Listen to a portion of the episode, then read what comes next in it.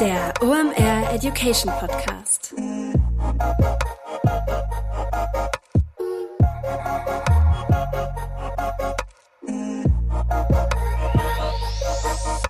Es ist mal wieder Montag, Zeit für eine neue Folge OMR Education. Mein Name ist Rolf Herrmann, ich bin der Chefredakteur der OMR Reports. Heute gibt es eine ganz besondere Episode, denn die habt ihr gebaut.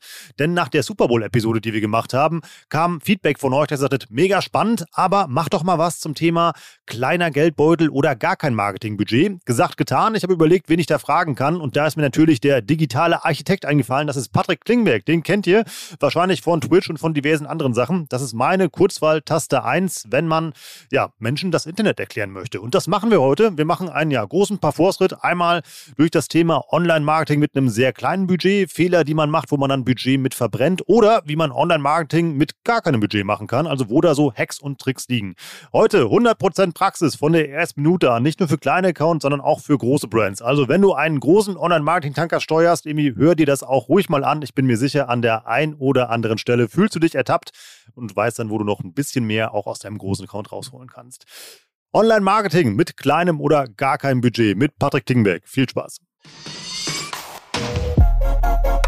Heute mit dabei Digital Effects. Das sind SEO-Spezialisten und SEO ist ein wesentlicher Bestandteil in deinem Channel-Mix, über den du mal nachdenken solltest. Denn nichts lieben wir ja in diesen Zeiten als qualitativ hochwertigen organischen Traffic. Warum? Den müssen wir nicht einkaufen. Klar, SEO ist nicht for free. Du hast da gewisse Initialisierungskosten, um das Ganze aufzubauen. Danach generieren aber gut gemachte und SEO-optimierte Inhalte qualitativ hochwertigen Traffic auf deiner Website. Warum? Was geben Leute bei Suchen ein? Fragen, Probleme, die Suche Suche nach Dienstleistungen oder Produkten und dein gut gemachter SEO-Content ist dann die Lösung dafür. Du bist da also mit Riesenschritten durch den Funnel unterwegs. Wie gut das funktioniert, zeigt ein Beispiel, was uns Digital Effects mitgebracht hat. Die haben es zum Beispiel geschafft, bei einem E-Commerce-Kunden durch SEO innerhalb von zwei Jahren den Umsatz von 3,5 Millionen auf 16 Millionen zu steigern und das Ganze zu einem Zehntel der Kosten gegenüber Google Ads. Wenn du dein persönliches SEO-Potenzial auschecken möchtest, dann geh einfach mal auf digitaleffects.de slash omeducation.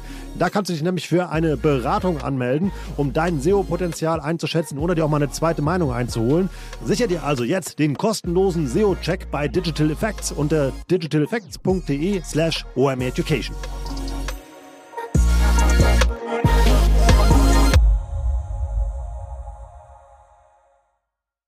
Moin Patrick, schön, dass du da bist. Rolf, danke für die Einladung. Mega. Ja, überfällig, muss ich wirklich mal sagen. ich glaube, du bist einer aus dem OMR-Kosmos, den ich am längsten als externen Experten kenne, von dem ich unglaublich viel lernen durfte. Ja, ja. Der mir wirklich so dieses kleine Einmal-Eins Online-Marketing beigebracht hat, um jetzt mal zu, zu, zu, spoilern, warum du hier bist, ja. Ja, verdammter Spoiler. ja, ganz viele Herzen gehen raus an dich. Dankeschön. Ja, sehr cool. Aber in guter alter OMR Education Podcast Tradition. Wer bist du? Was machst du da? Und warum ist es eine saugute Idee, mit dir über das Thema Marketing für den kleinen Geldbeutel zu reden? Du, erstens, ich vermeide immer Anglizismen. Das ist immer schon sympathisch. Und das ist auch so meine Marke, der digitale Architekt. Und ich verstehe mich so als unabhängiger Sparringspartner rund um die ganzen Online-Marketing-Spielplätze. Werden wir heute ja auch so ein paar ankratzen. Und ja, ähm, 2008 haben Philipp und ich uns hier auf der Schanze kennengelernt und seitdem räumen wir auch so ein bisschen gemeinsam didaktisch das Internet auf und ja, letztendlich, wir reden ja heute auch über Kleinstschicksale. Ähm, ich muss aber sagen, Kleinstschicksale. aber ich lerne ja jede Woche unterschiedlichste unternehmerische, persönliche Schicksale kennen. Und es bringt einfach unglaublich Spaß, ne? Diese, diese Schicksale empathisch, fachlich wie persönlich zu verstehen und auch darauf, darauf zu reagieren, ne? Weil ob wir jetzt über die Enterprise-Unternehmen sprechen oder die Kleinstunternehmungen da draußen, alle haben es eins gemeinsam, egal wie viele sie sind, sie haben minus elf Tage Ressourcen. So, ja. Ne? Halt wie immer. Wir haben äh, ja heute eine Episode äh, aufgesetzt, speziell, weil ihr euch die gewünscht habt. Und zwar kam das nach der Super Bowl-Episode. Da habt ihr gesagt, ja, geile Geschichte, aber ich habe halt keine 13 Millionen Dollar. Immer, wie kann ich denn trotzdem Online-Marketing machen? Und deshalb sind wir heute hier. Patrick, wie kann ich denn Online-Marketing machen ohne 13 Millionen Dollar Budget? Hm, vielleicht bis dahin sparen oder wenn man es nicht abwarten kann, ich finde es immer ganz wichtig, Online-Marketing lebt ja gerade, weil wir wenig eigene Systeme haben, wie die Webseite, Newsletter, und wir arbeiten mit vielen, vielen Fremdsystemen. Sei es die Suchmaschinen, die Social Networks da draußen, die ja unsere Reichweiten größtenteils bestimmen. Und ich finde, was ganz wichtig ist, dass den Leuten bewusst gemacht wird, es war halt vor 30 Jahren deutlich günstiger, Kundinnen zu akquirieren als heutzutage. Es ist halt dieser Irrglaube. Ne? Natürlich, es gibt tolle Baukastensysteme für Webseiten zum Beispiel. Aber genau die sind dann, sorry, not sorry, daran schuld, dass die Leute denken, okay, ich komme möglichst kostengünstig eine Online-Präsenz aufbauen. Und dann profitieren sie natürlich auch anfangs so von Family and Friends, dass die halt auch dafür sorgen, dass erste Umsätze gemacht werden. Aber dann merkt man sehr schnell, okay, irgendwann ist auch das vorbei ab dem dritten Monat und ich muss halt wirklich in Marketing und Vertrieb investieren und das kostet mich Ressourcen und das, äh, da muss ich auch bereit sein, Budgets zu investieren. Und wenn wir über die Kleinstschicksale sprechen, äh, müssen wir halt immer der Formel gerecht werden, wenn wir ein kleines Budget haben, umso größer, umso klüger muss die Strategie sein. Aber ganz ehrlich, auch bei den größten Budgets brauchst du auch eine große Strategie. Ne? Denke ich mir, dass immer halt speziell bei dem Paid-Bereich, womit wir jetzt ja einsteigen, dass da eben halt ja die, ähm, ja, die Schnittmengen sind da ja ähnlich. Also ob, Total. Ich, ob jetzt nur irgendwie 10, 100 oder 1000 Euro Tagesbudget auf mein Adset baller, ähm, das Ergebnis ist ja das gleiche, ich werde die Conversion haben. Äh, richtig, genau. Und da sind wir ja auch äh, bei der OMR-Lieblingsformel. Ne? Wenn mir bewusst ist, was mein CAC ist, also meine Customer Acquisition Cost, die Akquisitionskosten für Neukundinnen, dann weiß ich ja, okay, ähm, das darf ich bereit sein auszugeben, weil ich weiß auch wiederum, was dann Neukunden bei mir ihr Leben lang, Stichwort Customer Lifetime Value, ausgeben dann tatsächlich. Und dann kann ich im besten Fall ein Euro in Marketing, in Werbung investieren und bekomme ein Euro und einen Cent, im besten Fall mit besseren Margen, wieder zurück. Du hast ja eben gesagt, die Strategie ist entscheidend, wie gesagt, immer mhm. egal bei welchem Budget. Ähm, können wir mal challengen, wie ich gucken kann, ob ich eine gute Strategie habe oder eine schlechte? Ja, total.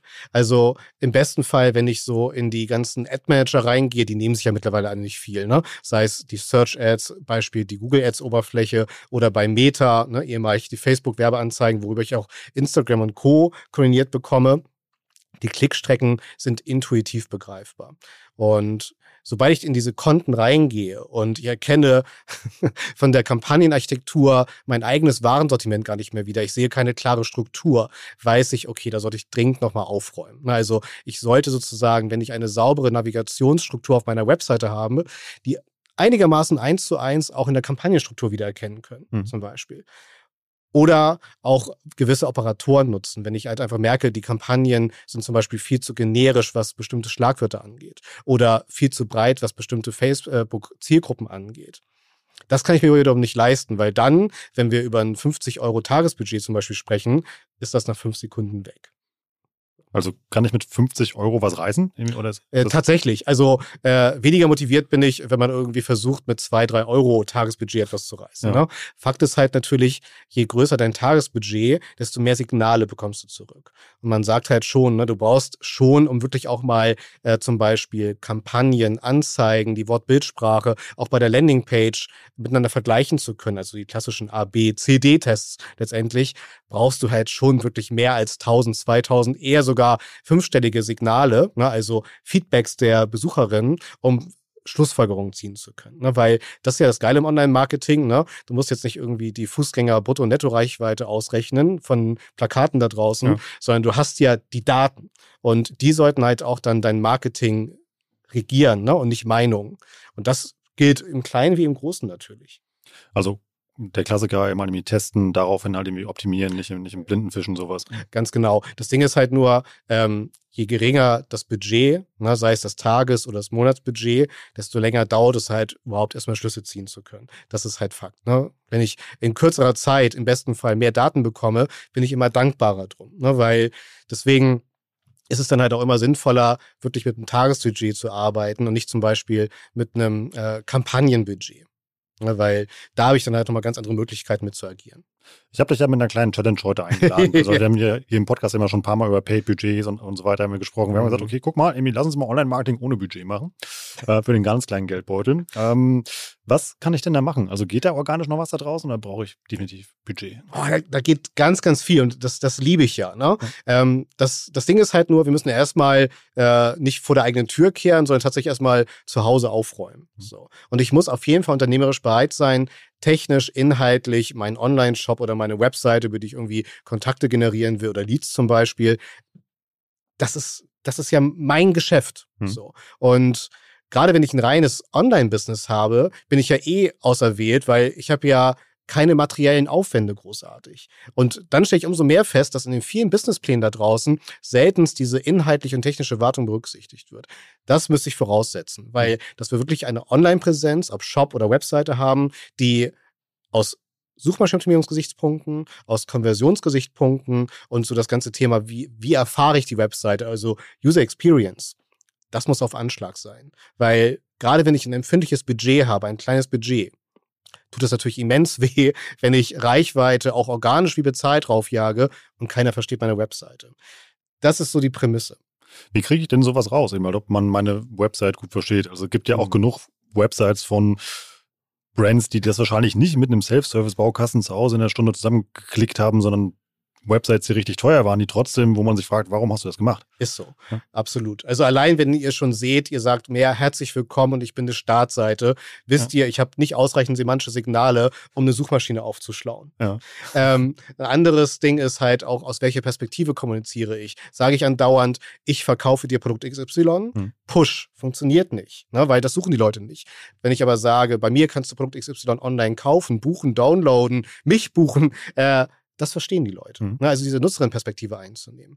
Und dann natürlich muss man sich immer mehr angewöhnen, äh, 9 zu 16 zu denken. Ne? Nicht im theatralischen 16 zu 9 Kinoformat, ja. weil gerade wenn ich ein Endkundengeschäft habe, aber auch B2B und ich habe eine Social-Media-Wette, die Leute konsumieren mich vertikal. Und für mich reicht dann nicht Mobile First, sondern wirklich Vertical First, dass ich wirklich den gesamten Content, Text, Bilder, Videos so darstelle, dass sie bestmöglich auf dem jeweiligen Endgerät, ne, mobil natürlich, konvertierbar sind. Ja. So, ne?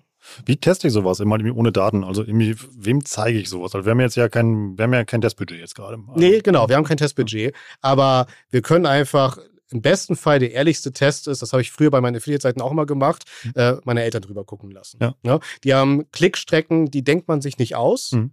Die muss man aushalten und dann auch auf der eigenen Webseite korrigieren, weil wir dürfen halt nie die, die irgendwie die ersten Abkürzungen, die heute schon gefallen sind, lösen können, sind nicht das Internet. Wir müssen immer vom kleinsten gemeinsamen Nenner ausgehen, der das nicht versteht. Mhm. Und ich darf die Leute bloß nicht nachdenken lassen. Die Zeit haben wir ja nicht. Und dementsprechend einfach, wenn ihr unbefangene Menschen habt oder noch besser, auch ein alter Designtrick, druckt die Webseite aus und haltet die für und haltet die jemand Unbefangenen ja. für drei Sekunden für die Nase und wieder weg. Hm. Weil das ist nämlich auch die gruselige Aufmerksamkeitsspanne im Internet. Ne? Danke, TikTok. Hm. Und der muss dann erzählen können, was biete ich eigentlich an?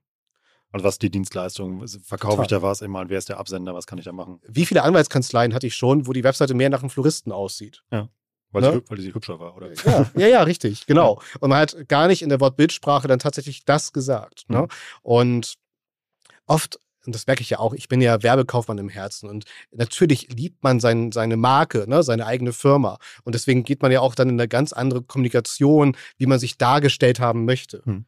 Das hast du ja auch bei großen Firmen. So. Und die ertrinken ja dann ihren Slidern, weil sie alles auf einmal sagen wollen hm. und dann aber gar nicht können, weil es auch keiner versteht und aufnehmen kann. Und davon muss ich mich unternehmerisch lösen. Also im besten Fall, dass ich wirklich mein, mein Geist bereinige und eine Webseite gestalte und vom kleinsten gemeinsamen Nenner ausgehe, dass ich sofort verstehe, um was geht es auf dieser Website. Also wie sieht mich der Kunde, nicht wie sehe ich mich selber, eben halt eben ist sofort zu erkennen, was ich für eine Ware oder Dienstleistung anbieten möchte. Ja. Und also auch dann nicht denken, dass der Nutzer sich zwei Minuten lang mit meiner Seite beschäftigt, sondern sofort auf die Conversion gehen. Total. Und deswegen muss ich auch gar nicht verzweifeln, von wegen, ja, an die Großen komme ich gar nicht mehr ran. Wenn ich ein wirklich geiles Nischenprodukt habe und irgendwie vegane Sandalen oder so verkaufe zum ja. Beispiel. Und äh, wie viel Frust habe ich bei großen E-Commerce-Lern, dass die eine unglaubliche äh, Conversion-Verlust haben, wenn die Leute in den Warenkorb reingehen, weil es erst dort gesehen wird, meine Zahlungsmethode wird gar nicht angeboten. Und äh, ich habe ja die Stellschrauben mit den ganzen Shopsystemen da draußen sofort auf der Produktebene und nicht nur im Footer versteckt, die Zahlungsmethoden zu kommunizieren. Also es ist auf jeden Fall möglich und wo die Großen die Fehler machen, das kann ich im Kleinen schon komplett für mich kompensieren und besser machen. Ist das äh, ein Phänomen von kleinen Startseiten oder von, von, von, von kleinen Startup-Seiten oder sowas, was du gerade beschrieben hast? Oder, ich, oder ist das ein Massenphänomen? Das ist tatsächlich ein Massenphänomen. Ja, also wie gesagt, äh, ne, jetzt über OMR lernen wir ja wirklich viele Unternehmen kennen mhm. und viele Webseiten dazu. Und äh, man kann echt eine Checkliste machen. Äh, Habe ich auch schon mal bei Twitch zusammengearbeitet. Wie sieht eigentlich eine Checkliste aus für so ein Traumdokument, für eine Traumlandingpage? Mhm. Das sind mittlerweile irgendwie fast 40 Punkte, ja. du so viel beachten musst. Aber wenn du drüber nachdenkst, sind das alles kleine Hebel mit einer großen Wirkung und auch nicht budgetlastig. Mhm.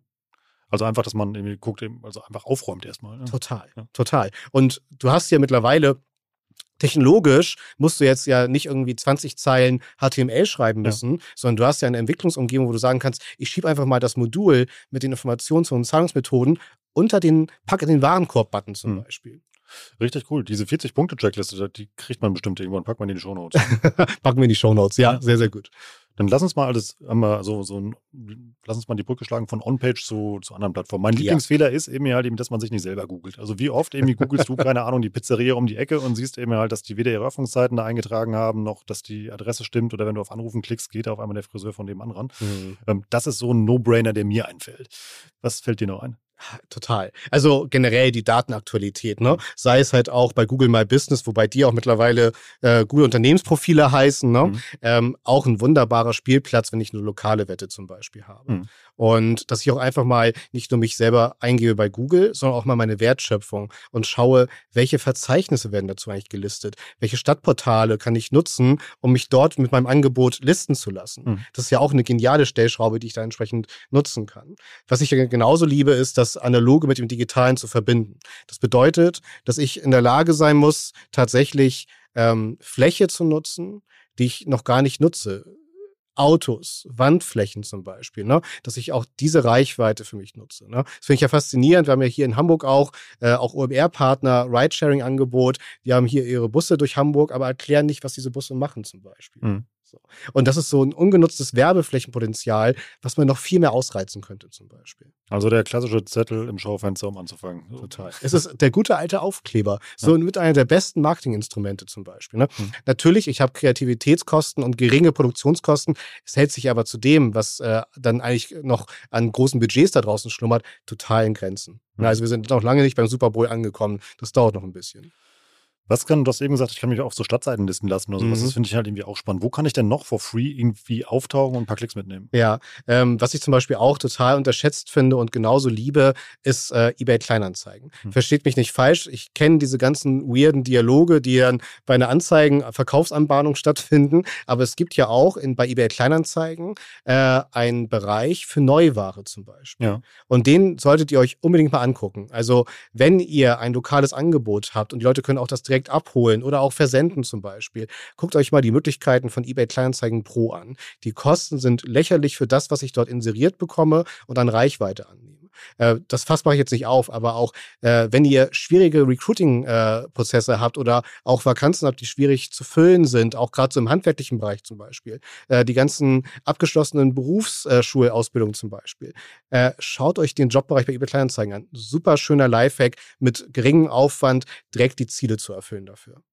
Also unser veganer Sandalenshop, um dieses Beispiel mal aufzugreifen. Tatsächlich. Also, also wir haben, wir haben äh, On-Page halt irgendwie aufgeräumt, ja. wir haben unseren Google-Eintrag immer halt aufgeräumt und wir haben halt mal geguckt, wo kann ich mich halt for free eintragen. Total. Das, das, bei, irgendwie, das ist bei eBay Kleinanzeigen auch als irgendwie kleines Einzelgeschäft Sinn macht, diese Sachen anzubieten. Das verstehe ich auch für jemand, als wenn ich eine Filiale bin von einem großen Konzern vielleicht oder so. Äh, also ausprobieren. Ja. Ne? Also auf jeden Fall. Also das ist ja auch das, das, das Lustige. All das, was wir gerade besprechen, ist ja sogar vielleicht ein Gedankenanstoß für mittlere, größere Unternehmen, ja. mal die Strategie neu zu denken. Total. Ne? Ähm, bevor wir noch zu anderen Systemen gehen, lass uns auf jeden Fall auch immer direkt von Anfang an natürlich E-Mail-Adressen einsammeln. Ne? Also für ein gesundes Newsletter-E-Mail-Marketing, mit dem wir arbeiten können. Eh, das Thema CRM ist enorm wichtig. Ne?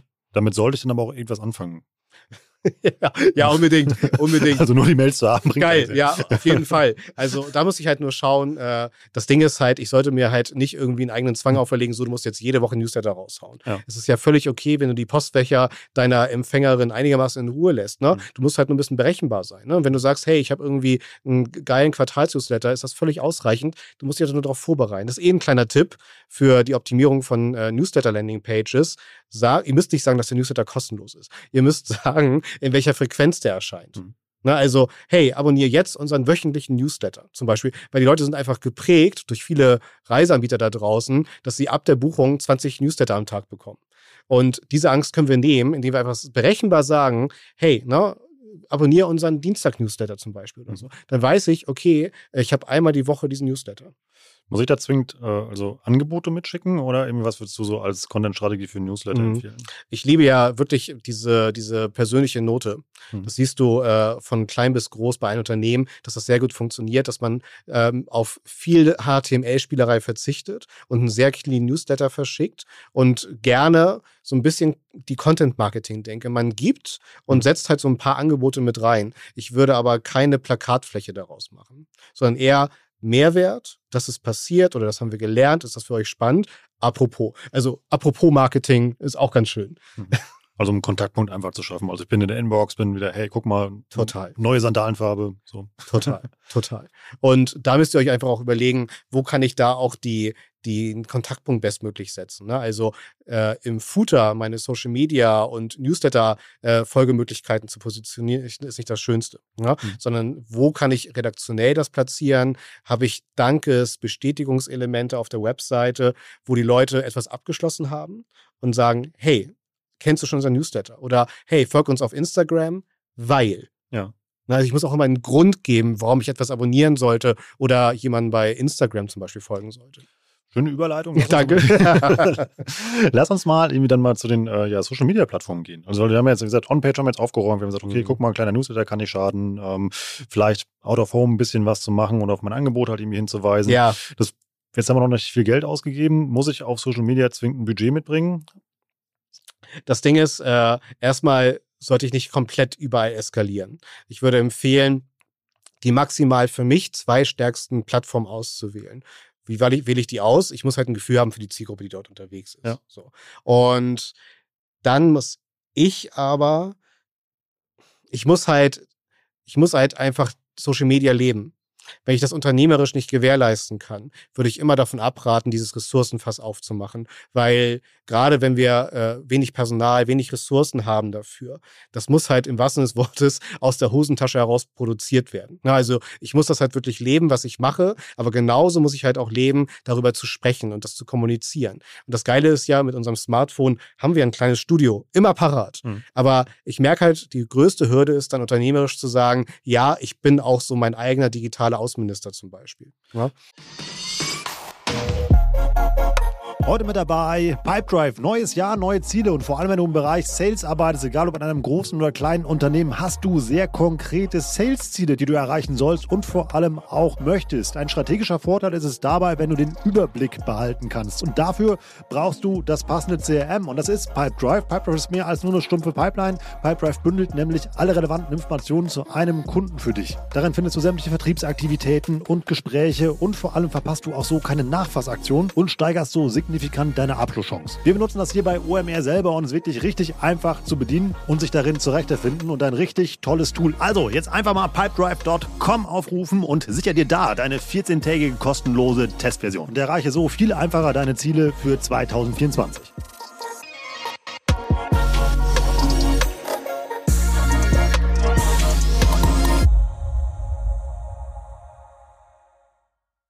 Also würdest du eher dazu raten, eben halt jetzt lieber ähm, keinen TikTok-Kanal zu machen, als einen schlechten TikTok-Kanal? Ganz genau. Ja, ganz genau. Schönes Fazit, weil du wirst halt immer am Erwartungsmanagement verzweifeln. Mhm. Weil das Ding ist, alle jubeln gerade über TikTok, äh, ist ja auch total verständlich, aber die, die jubeln, haben da auch eine klare Ressource draufgesetzt. Mhm. Und die muss halt auch regelmäßig bedient werden. Und gerade TikTok hat das auch schön runtergedrosselt, mal mit einem Zitat, wo sie gesagt haben, äh, mach, äh, mach keine Ads auf TikTok, mach TikToks bei uns. Ja. Ja. Also du musst ja auch das Format dort leben.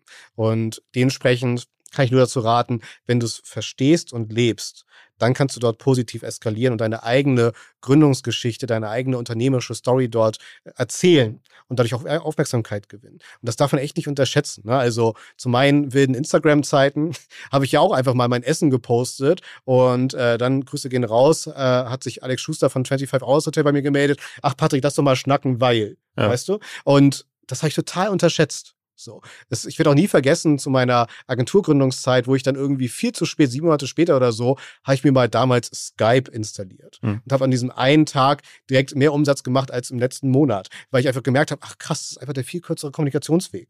Schon vor Corona, ja. ja tatsächlich, genau. Und wo man noch Skype auch hatte und so. Ne? Ja. Und das muss ich unternehmerisch begreifen und dann mir Gedanken machen, okay, bin ich das und kann ich das wirklich leben? Weil auf Zwang wirst du es erstens nicht durchhalten wollen. Ne? Es ist ja so, wie du im Januar dann anfängst, Sport zu machen und wenn du es nicht wirklich willst, ziehst du es auch nicht durch. Hm. Das gleiche mit Social Media. Wie entscheide ich denn, welcher Kanal für mich relevant ist? Mhm. Ähm, schau, ob deine Themen dort besprochen werden. Nicht, es muss ja gar nicht unbedingt dein direktes Produkt sein, was besprochen wird, aber die Zielgruppe muss dort sein, die dann halt ansatzweise Themenüberschneidung mit dir hat. Und du hast ja so ein bisschen schon mitbekommen, okay, Facebook ist nicht tot, habe ich verstanden, ist aber eine ältere Zielgruppe. Ne? Snapchat, TikTok, sehr junge Zielgruppe, aber ich muss natürlich auch den Umstand berücksichtigen, die, die jetzt bei TikTok sind, sind in fünf Jahren auch fünf Jahre älter. So. Und dementsprechend muss ich halt immer den Kompromiss abwägen, okay, habe ich dort eine Möglichkeit einer heranreifenden Zielgruppe zum Beispiel, werden dort meine Themen besprochen, ne? Siehe zum Beispiel dann auch selbst, dass irgendwie steuerliche Themen dort ja auch komplett an Relevanz gewinnen mittlerweile. Ne? Ob ich darüber dann auch wirklich Leads generiere, das ist die andere Frage. Ne? Und das ist halt gerade bei wenig Ressourcen die viel spannendere Frage. Das heißt, ich würde mich erstmal nicht auf eine Wette fokussieren, sondern das eine Netzwerk zum Beispiel auswählen, wo ich weiß, da sind die Themen, da ist meine Zielgruppe und ich passe dort mit meiner Wertschöpfung, meinem Produkt sehr gut rein. Also erstmal recherchieren wir dann so die Empfehlung. Also guck mal, ob du da überhaupt stattfinden kannst. Genau. Und du hast ja mittlerweile genügend Quellen, äh, wo du dann halt eine Übersicht hast, okay, das sind die verschiedenen Social Networks, das sind die demografischen Zielwerte, ne? Das sind so die Kernmerkmale und das sind entsprechend dann auch so die, die Kernthemen, die dort besprochen werden. Ne? Mhm. Haben wir übrigens auch äh, bei Twitch mal gebastelt, so eine Social Media Landkarte, ja. wo wir gesagt haben, okay, wir wollen jetzt echt mal dieses, es kommt drauf an, vermeiden und mal von YouTube bis runter irgendwie zu Jodel übertrieben gesagt, einmal runterbrechen, was sind die demografischen und auch thematischen Stärken, Schwächen einer entsprechenden Plattform. Jodel eigentlich auch ein geiles lokales Marketing. Mega. Ja. Total, total. Und äh, das Süße ist ja auch, genauso wie bei Twitch, dass die ja noch keine Ad-Manager haben, sondern im mhm. besten Fall hast du da noch eine E-Mail-Kommunikation und kannst da vielleicht noch so ein paar äh, Schweinedeals machen. Auf jeden Fall.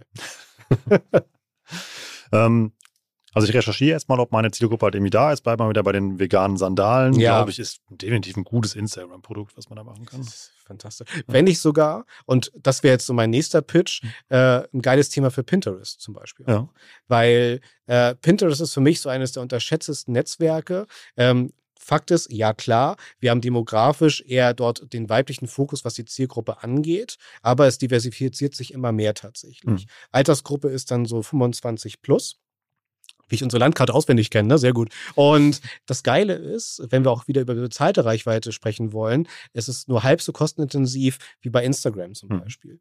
Und du hast sozusagen so ein TKB von 4 Euro, ne? wobei Instagram, der schon über 10, 15 Euro hinausgeht. Ja. Ähm, das Geile ist aber, wenn wir jetzt wieder das Organische besprechen wollen, Pinterest ist mega uneigennützig.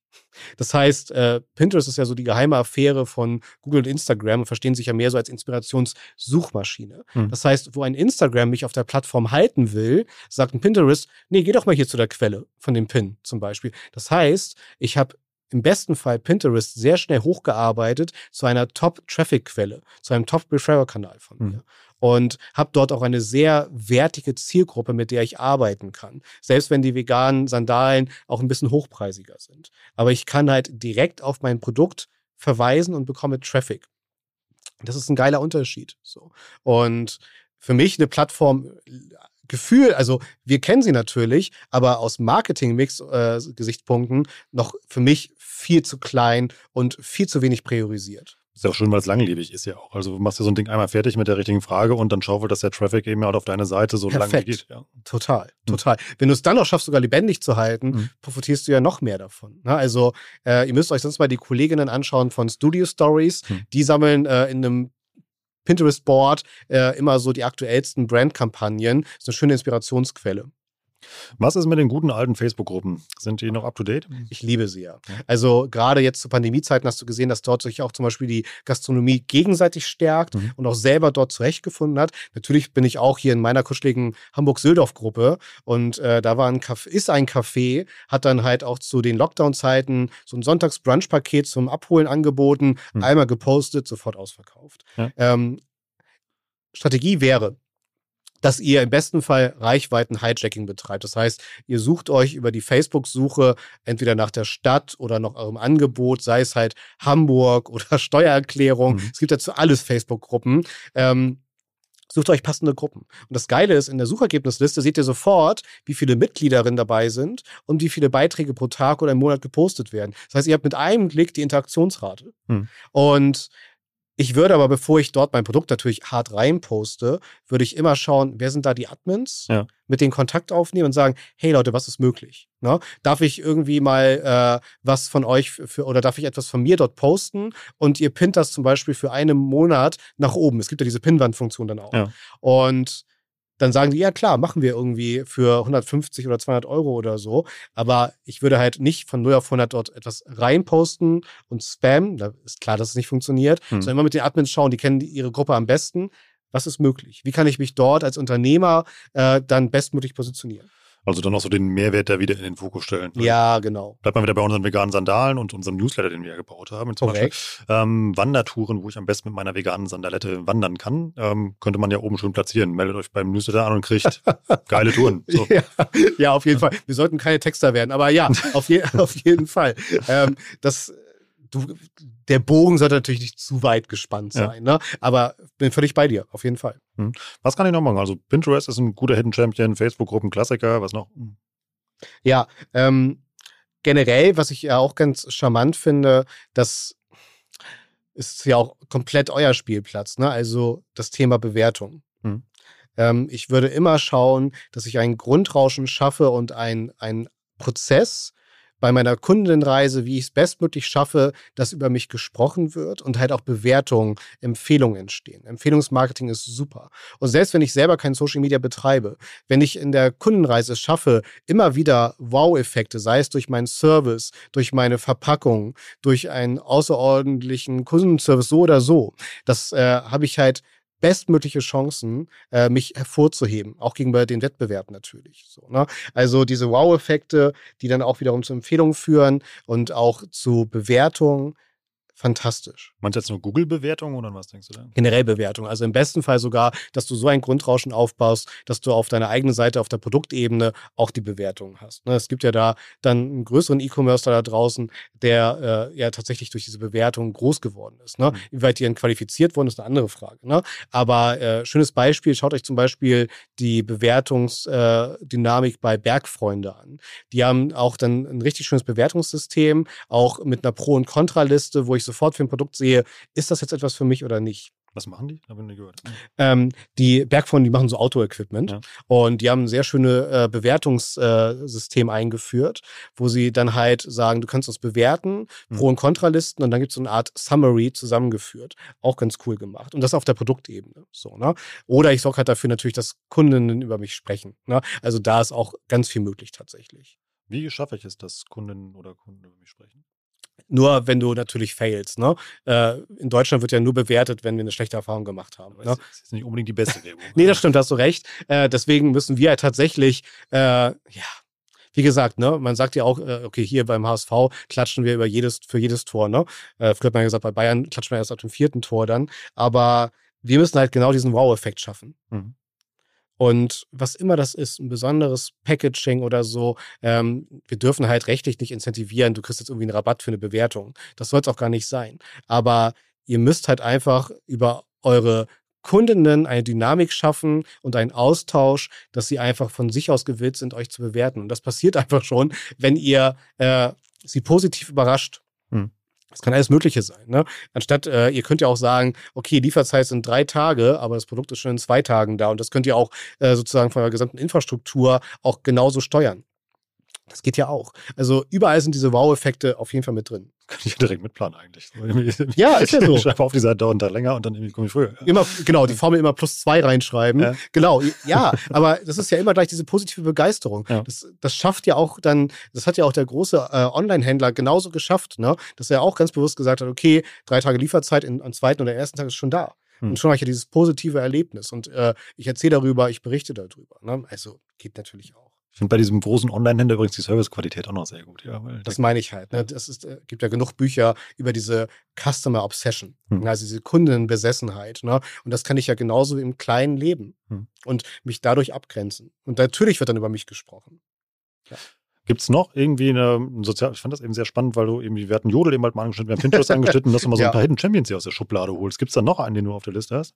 Oh, weitere Hidden Champions. Ähm, also generell, ähm, wenn wir mal auch vielleicht äh, nicht über Plattformen, sondern über Formate reden wollen. Ja. Woran ich auch zum Beispiel sehr fest glaube, weil wir kämpfen ja alle um Aufmerksamkeit, ähm, dass man vielleicht auch sich Gedanken macht, bin ich in der Lage, mit meinem Angebot vielleicht einmal die Woche live zu gehen? Mhm. Ich, also ich bin natürlich befangen, aber ich, ich liebe das Format live. Und du kannst ja mit geringen Hürden, sei es Instagram, YouTube, live gehen und zum Beispiel Frage-Antwort-Sessions einfach planen. Also ich, ich liebe das Live-Format, ich glaube da ganz fest dran. Und wir sehen ja selbst auch, wie, äh, wie Klemmbaustein-Fanatiker ja. es schaffen, äh, darüber Reichweite aufzubauen. Also mein Hidden Champion ist, was es was ja. davon geht, es ist auf, ähm, auf TikTok, eben halt, glaube ich, habe ich schon mal erzählt. Das ist ein Restpostenhändler aus Gießen. Ja, ja. Und der tanzt jeden Dienstagabend, tanzt er seinen Flyer vor. Ja. Und sagt, hey, guck mal hier, irgendwie Lind Osterkugeln, da habe ich jetzt Palette reingekriegt, halber Preis wie gegenüber. So, ja. Geil, soll er machen. Und ja. er, er steht und liebt es, was er macht. So. Ja. Und, aber wie gesagt, er hat's äh, nee, er hat nichts verstanden. Er, er lebt es, er, er kann es halt sein. Ja. So. Und diese Quote ist halt nicht bei 100 Prozent. Ja, wenn du zehn Unternehmerinnen kennenlernst, das sind alles exzellente Menschen, aber es muss natürlich im Blut sein. Und ich, wenn ich dann halt zu perfektionistisch bin, das ist nicht die beste Eigenschaft für Live-Formate. Hm. Lass uns mal noch ein bisschen vielleicht über Tools sprechen, weil eine ja. Sache ist ja immer halt eine Idee zu haben, wie ich Content für Social Media, ähm, für meinen Newsletter oder was auch immer halt mir herstellen kann. Die ja. nächste Frage ist ja, welche Werkzeuge kann ich dafür benutzen, die im Idealfall nichts kosten? Denn wir haben ja immer noch kein Marketingbudget. Ja, wir haben noch kein Marketingbudget. Außer uns und unsere Arbeitskraft. Ja, ja, und unsere Intelligenz, ne? Absolut. Ähm, es gibt unzählige Datenbanken.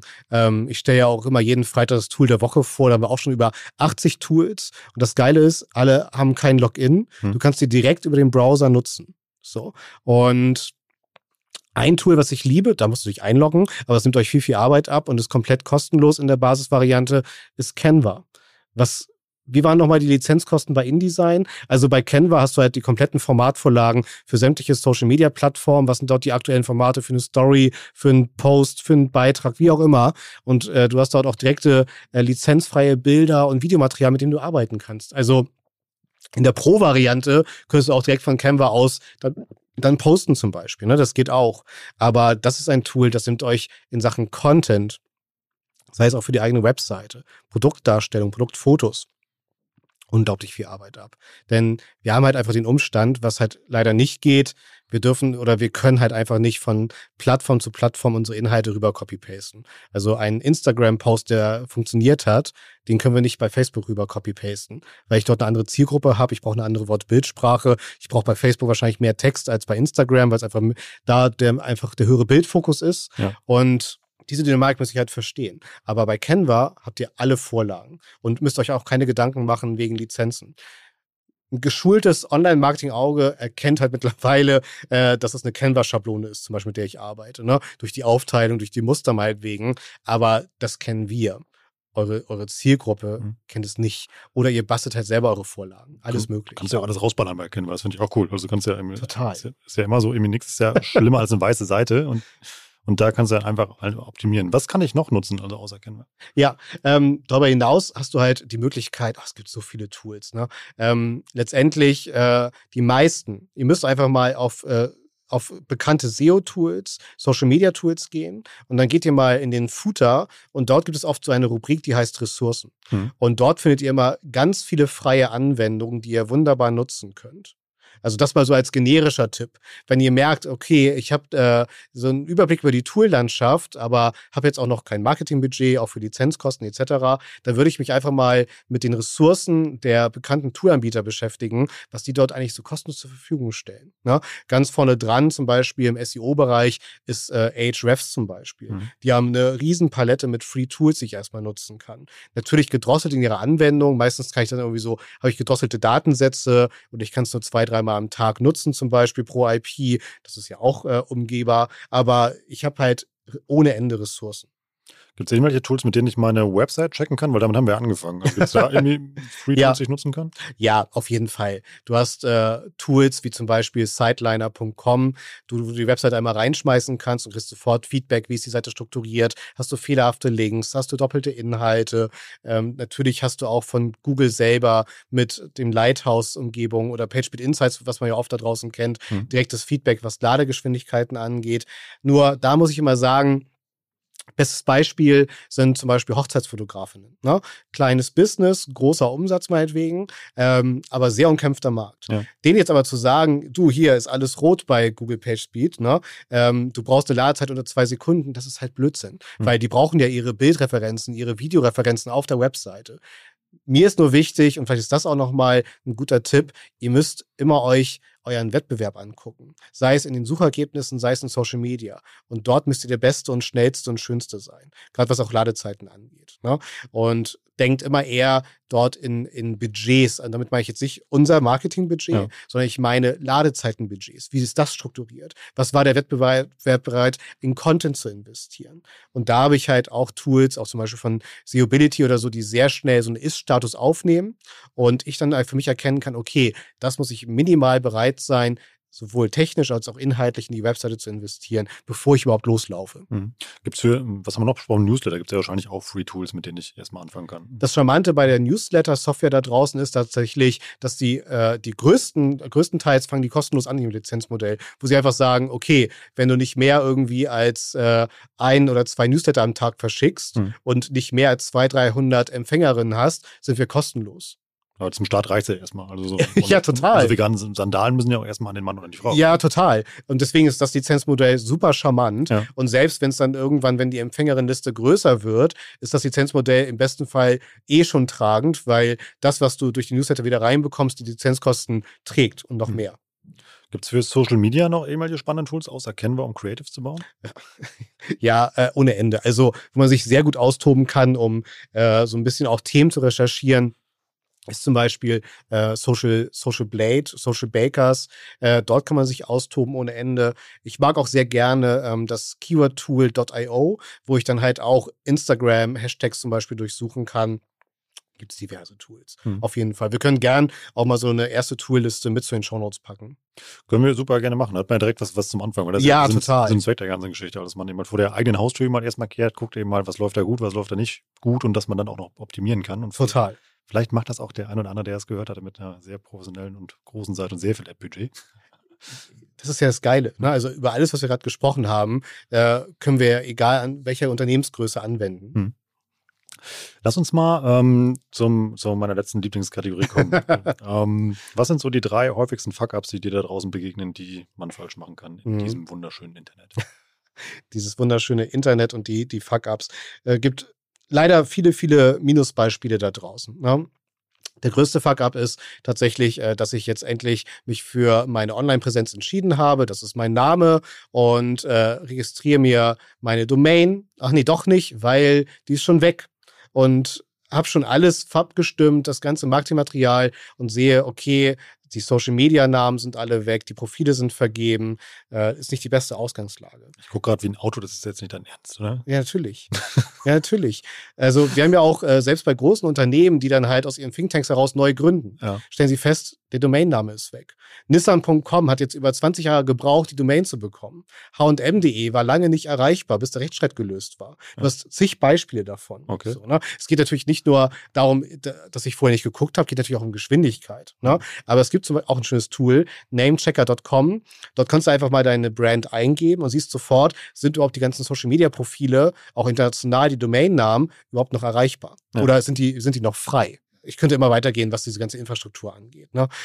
Das, also das, das geht schon tatsächlich los. Was kann ich noch so richtig vor die Wand fahren? Ich an meiner eigenen unternehmerischen Eitelkeit ersticken tatsächlich. Ähm, das bedeutet, dass ich halt wirklich zu sehr äh, in ein, dass, ich, dass sozusagen, dass die Ästhetik meines eigenen Wunsches, wie ich meine Marke darstelle, meinem eigentlichen Performance-Ziel, den Konversionen komplett im Weg steht. Wie Ja. kann ich das lösen? ähm, indem ich mich davon löse. Ich muss einfach äh, begreifen, dass ich im besten Fall sagen wir so, Fuck up ist, ich will zu viel auf einmal sagen. Lösbar ist, dass du wirklich begreifst, okay, ich muss für jede URL meiner Webseite zum Beispiel eine klare Botschaft haben und nicht fünf oder sechs auf einmal zum Beispiel. Also wirklich komplett reduziert und klar kommunizieren. Und das spiegelt sich dann in so vielen wieder, dass es halt auch natürlich mobil viel einfach konsumierbarer ist. Das ist ein ganzer, ganzer Rattenschwanz, der sich dort nachzieht. Ne? Also das auch ganz, ganz großer Schmerzpunkt da draußen. Hast du noch einen? ja. Ähm, oh, was nehmen wir denn noch? Wir haben ja über, über Social Media gesprochen. Ne? Es ist die, die, die fehlende Kondition. Also wenn ich gesagt habe, ja, Patrick, ich, ich, ich liebe mein Unternehmen und ich liebe Social Media und ich bin extrovertiert, ich rock das jetzt. Ähm, dass es an Geduld fehlt. Hm. Es braucht halt seine ein, zwei Jahre, bis ich ein Grundrauschen rund um meine Social-Media-Präsenz aufgebaut habe, mit der ich zufrieden sein kann. Und es ist natürlich sehr verlockend, gerade aktuell, wenn ich bei Instagram, wo meine perfekte Zielgruppe unterwegs ist, dann halt immer noch nicht das Grundrauschen habe, was zufriedenstellend ist ich dann mal auf TikTok gehe und dort meine 80.000 Views oder sogar noch eine Null mehr äh, zurückbekomme und dass das natürlich eine tolle Bestätigung ist für das, was ich mache. Aber dann, wenn ich merke, es kommt aber nichts bei rum, es ist nur die Reichweite und keine Wertschöpfung, die dahinter entsteht, da stelle ich gerade oft fest, dass man so ein bisschen Reichweiten euphorisch wird dadurch und sein eigenes Ziel aus den Augen verliert. Patrick, das hat Spaß gemacht. Wir haben heute sehr, sehr viel gestreift. Ich glaube, mal sehr viel an, irgendwie an, äh, angerissen. Total. Und, und daher die Inspiration gesetzt. Lasst uns äh, mit euch da draußen diese Frage- und Antwort-Session heute mal so ein bisschen verlängern. Wie gesagt, ihr mal irgendwie postet gerne mal diese Episode, markiert da Patrick und mich drin oder OMR Education. Schreibt da mal entweder irgendwie eure, ja, euer, auch euren Lieblingsfuck ab rein oder euren Hack eben mal, was, ja, das wäre geil. Wie ihr vor allem es geschafft habt, eben mal vielleicht mal am besten ohne Budget, ähm, mal, ähm, ja, Reichweite aufzubauen, irgendwie eure Conversion zu steigern oder was auch immer. Also teilt das gerne mit uns. Ich bin echt mal gespannt, was dabei rumkommt. Patrick, es hat super viel Spaß gemacht. Danke für den Besuch hier im OMR-Studio. Und ich freue mich, dich live auf der Messe zu erleben, die ja am 17. und 18. mal wieder endlich stattfinden darf. Fantastisch. Und vor allem freue ich mich auf eure Posts da draußen mit euren Learnings oder Fuck-Ups zum Thema Online-Marketing mit kleinem Budget. Danke, Patrick. Danke, Rolf. Taggt uns. Ciao. Das war wieder richtig spannend. Ich habe eine Menge gelernt. Ich hoffe ihr auch. Und folgt bitte dem Aufruf, den wir am Ende mal gedroppt haben. Teilt mit uns eure Hacks und Tricks, die ihr vielleicht habt zum Thema Online-Marketing mit kleinem oder gar keinem Budget. Oder sagt uns, welche Fragen ihr habt und was euch interessieren würde. Dann machen wir vielleicht auch mal Part 2 davon. Ansonsten sehen wir uns hoffentlich alle morgen, wenn ihr das am Montag hört, auf der OMR 22 am 17. und 18. Mai in den Hamburger Messehallen. Wir freuen uns riesig auf euch. Wir haben eine eigene OMR-Halle. Das ist die B1. Da sind alle OMR-Produkte drin. Also OMR Education, die Podstars, OM Jobs und auch OMR Reviews. Da ist auch eine Stage drin mit einem sehr spannenden Programm und ich sage euch mal so ein paar Highlights, die da auf euch warten, denn wir werden da auch Live-Podcasts aufzeichnen. Zum einen am Dienstag, also am 17.05. um 12.30 Uhr bis 13 Uhr. Da machen wir eine Live-Sync with Tarek-Episode mit Tarek Müller und wir machen auch ein Live-Ask-Andre-Format am 18.05. um 12.30 Uhr, auch bis 13 Uhr. Bringt da gerne eure Online-Marketing-Fragen mit und die beantwortet André, diesmal dann live on stage. Ansonsten ein richtig cooles Programm. Wen haben wir noch dabei? Flo Litters wird einen Vortrag halten, Sven Oechler wird was über TikTok erzählen, Alina Ludwig was über Gen Z, Britta Behrens was über LinkedIn, Daniel Levitan über Instagram. Das nur mal so ein paar Programm-Highlights, die wir da auf der Stage haben. Ansonsten, ich werde da auch sehr viel rumlaufen und eben mal auch das ganze OMR-Team. Sagt uns einfach mal Hallo, kommt vorbei, redet mal mit uns. Das ist auch mal schön, euch eben halt auf dieser Messe einfach kennenzulernen. Dafür ist die ja auch da. Ah, zwei Sachen habe ich noch vergessen. Es gibt noch zwei weitere Live-Podcasts, die wir da machen. Die nehmen wir auf an dem Stand von den Podstars. Und zwar direkt morgens am 18. um 10 Uhr kommt Johannes Kliesch, machen wir einen Live-Podcast. Und dann um 16 Uhr. Äh, da kommt Flo Litters nochmal in den Aufnahmebus am Potsdam Stand. Alles in der Halle B1. Und da machen wir dann auch nochmal eine Live-OME Education Podcast-Aufnahme zum Thema Facebook-Ads und Updates, was es da gerade so alles gibt. Ich freue mich riesig auf euch in Hamburg. Ich freue mich richtig auf die Messe. Ansonsten werdet ihr auch nach der Messe die ein oder andere Aufnahme, die wir da machen, logischerweise hier in dem Kanal finden. Ansonsten freuen wir uns riesig auf euch in der Hamburger Messe. Wir sehen uns morgen und übermorgen in der Halle B1 zu den Live-Podcasts oder an den Ständen, die wir da sind. Ich bin Rolf, das war OM Education für heute. Tschüss aus Hamburg. Ciao, ciao.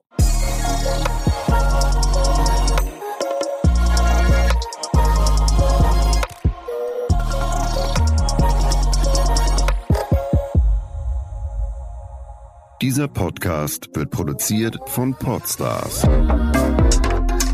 bei OMR.